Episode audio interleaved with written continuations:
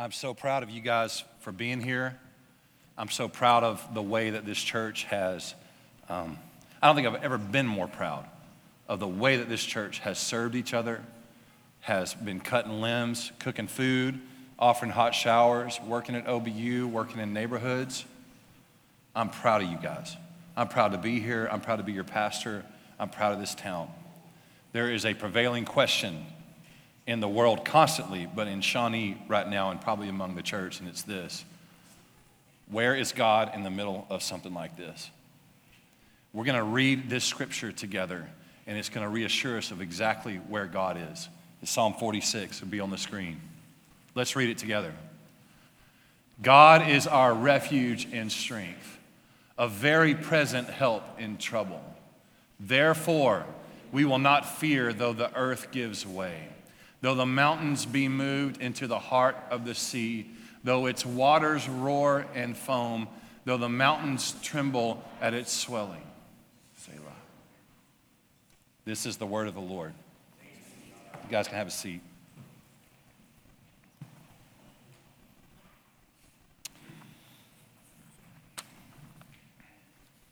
This is going to be, this is going to be quick.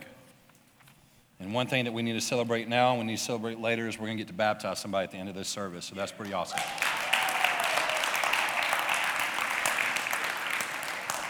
Uh, that is the question. I mean, people are asking a lot when disaster strikes. It's like, where is God? A lot of you guys have been asking that maybe. Uh, for the Christian, there's a different answer. And uh, for the world, there's a different answer.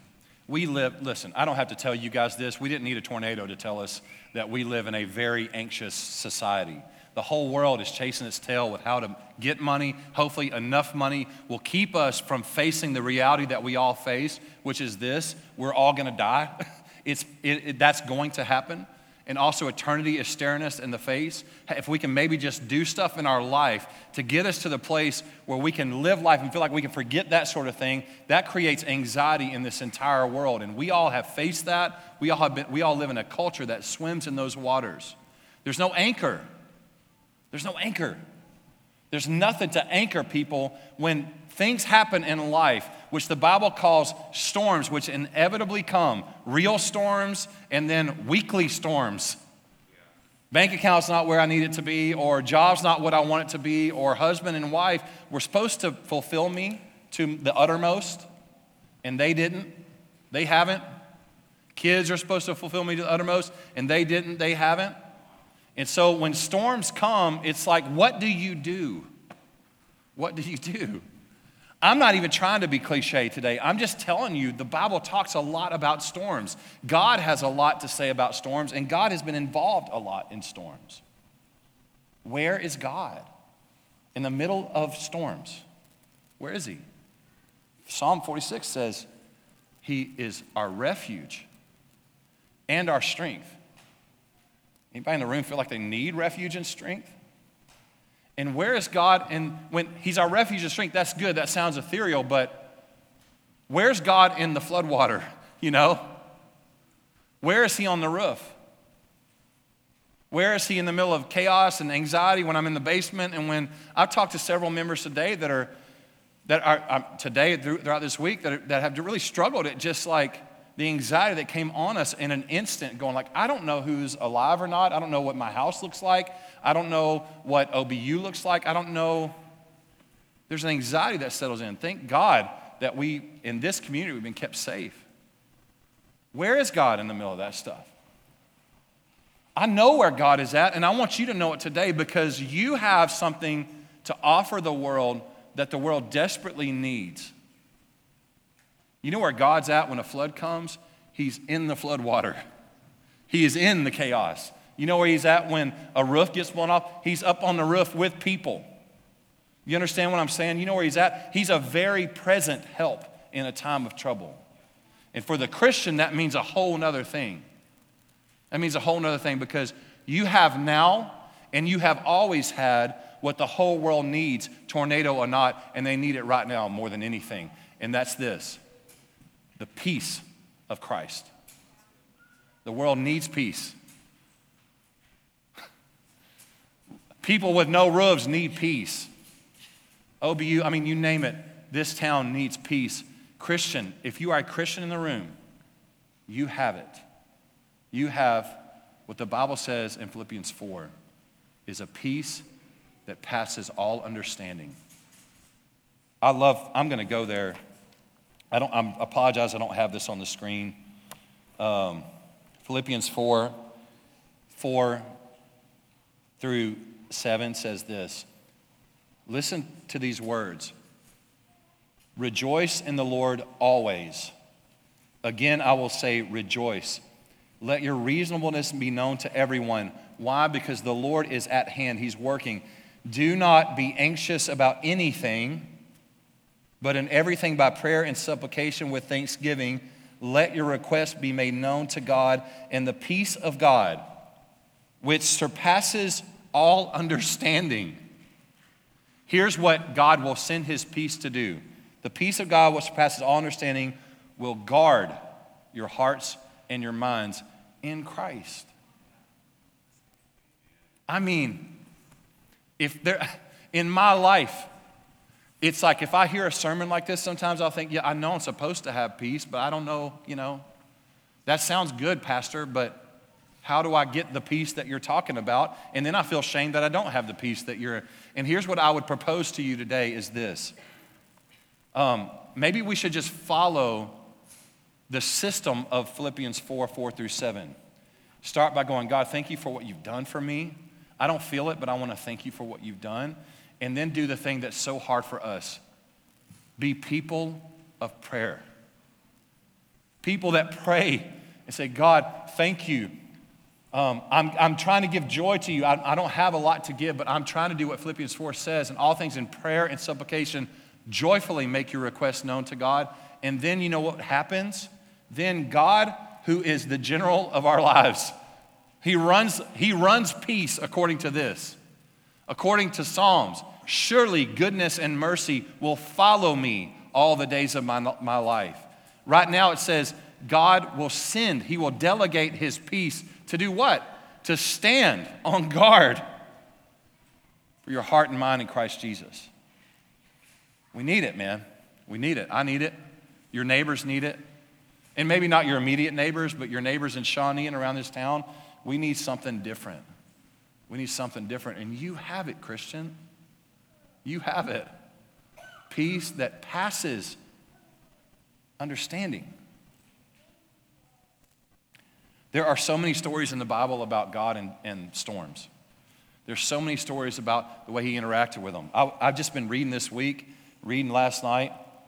Um, there, this doesn't have to do with a storm. There was a guy, which you've heard his name before in the Old Testament, named Jehoshaphat, which there, if you know, if you're trying to figure out what to name your kids, that's a, that's a good one, parents. You go ahead and start there.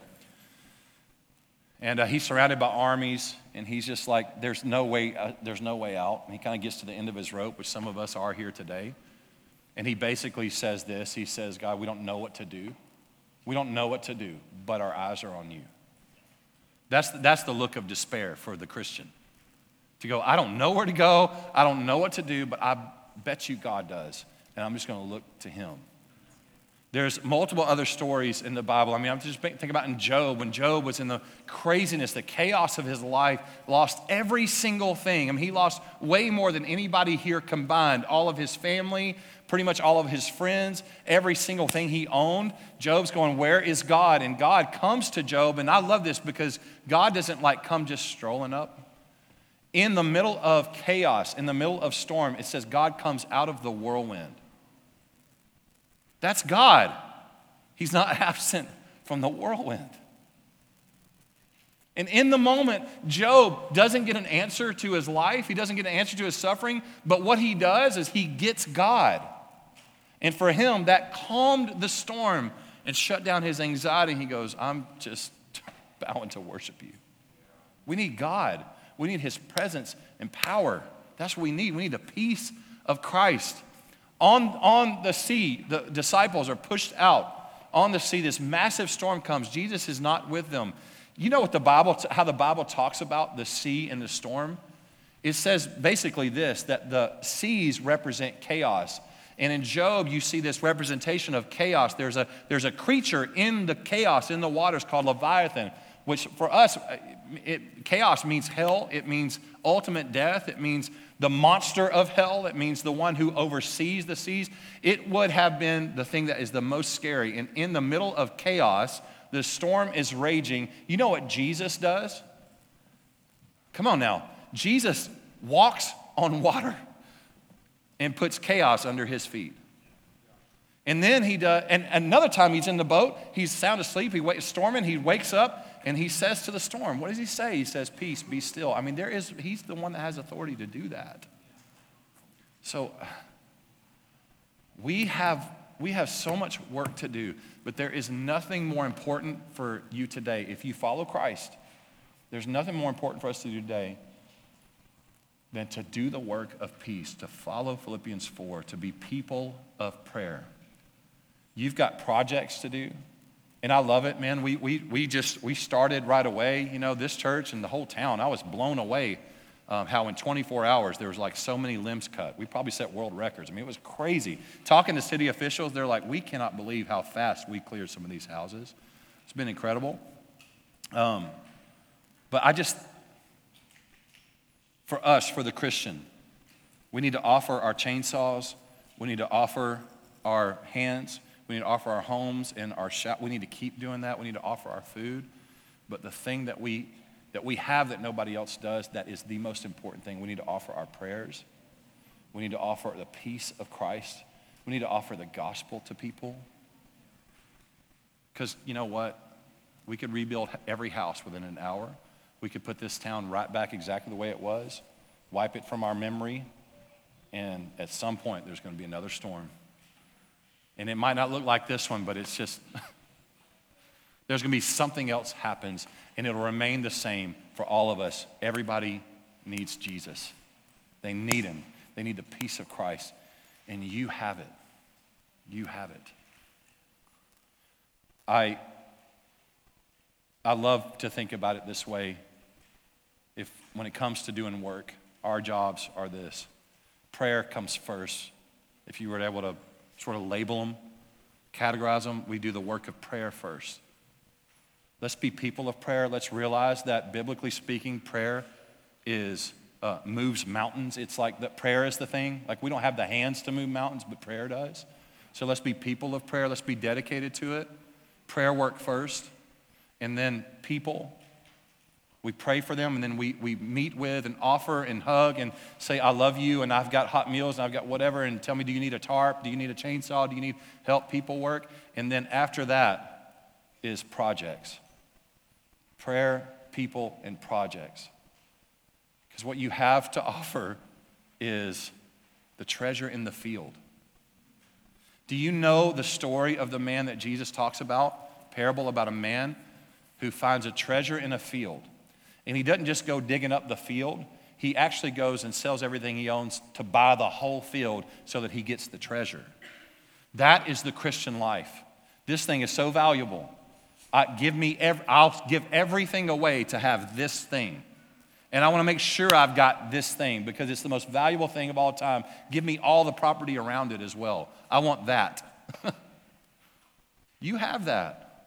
You have that, Christian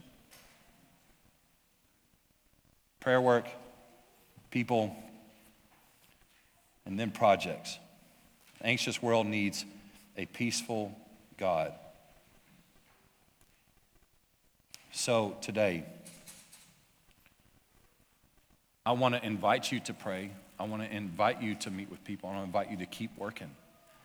And I also know that probably in this room, there's people that maybe have never trusted Jesus. Maybe you're not a Christian. Maybe, maybe you, or maybe you, you would say, well, I think I might be just because of the town that I live in. I consider myself to be a Christian, but maybe you've never laid down your life and said, I want to follow Christ. I need him to save my soul. I can't actually save myself. Maybe that's several of you in the room. I have no idea. But uh, what I'm telling you today is the truth. Now, I'm not, I, I promise you, I'm not making this up. I'm telling you the truth. There is a, there is a God, there's one God and He really does offer us salvation, life, and peace. And you're never, ever, ever going to find it anywhere else. You need Him. You need the peace of Christ today. We'd love to talk with you about Jesus if that's you. Um, we've got resources available for you guys. We're going to give you a little more information later on about that. You've got neighbors in need. You've got maybe some, even some of you, some family in need. Uh, what I want to do right now before we baptize is I want to spend just a little bit of time doing, doing a quick prayer for those people that you know are in need. And then also pray for the people that are on your row. And just pray, Lord, would you make us a people of peace? Would you make us a people of people and a people of then projects? Help us get to work, but help us get to work in the right way. Can we do that together? Let's pray.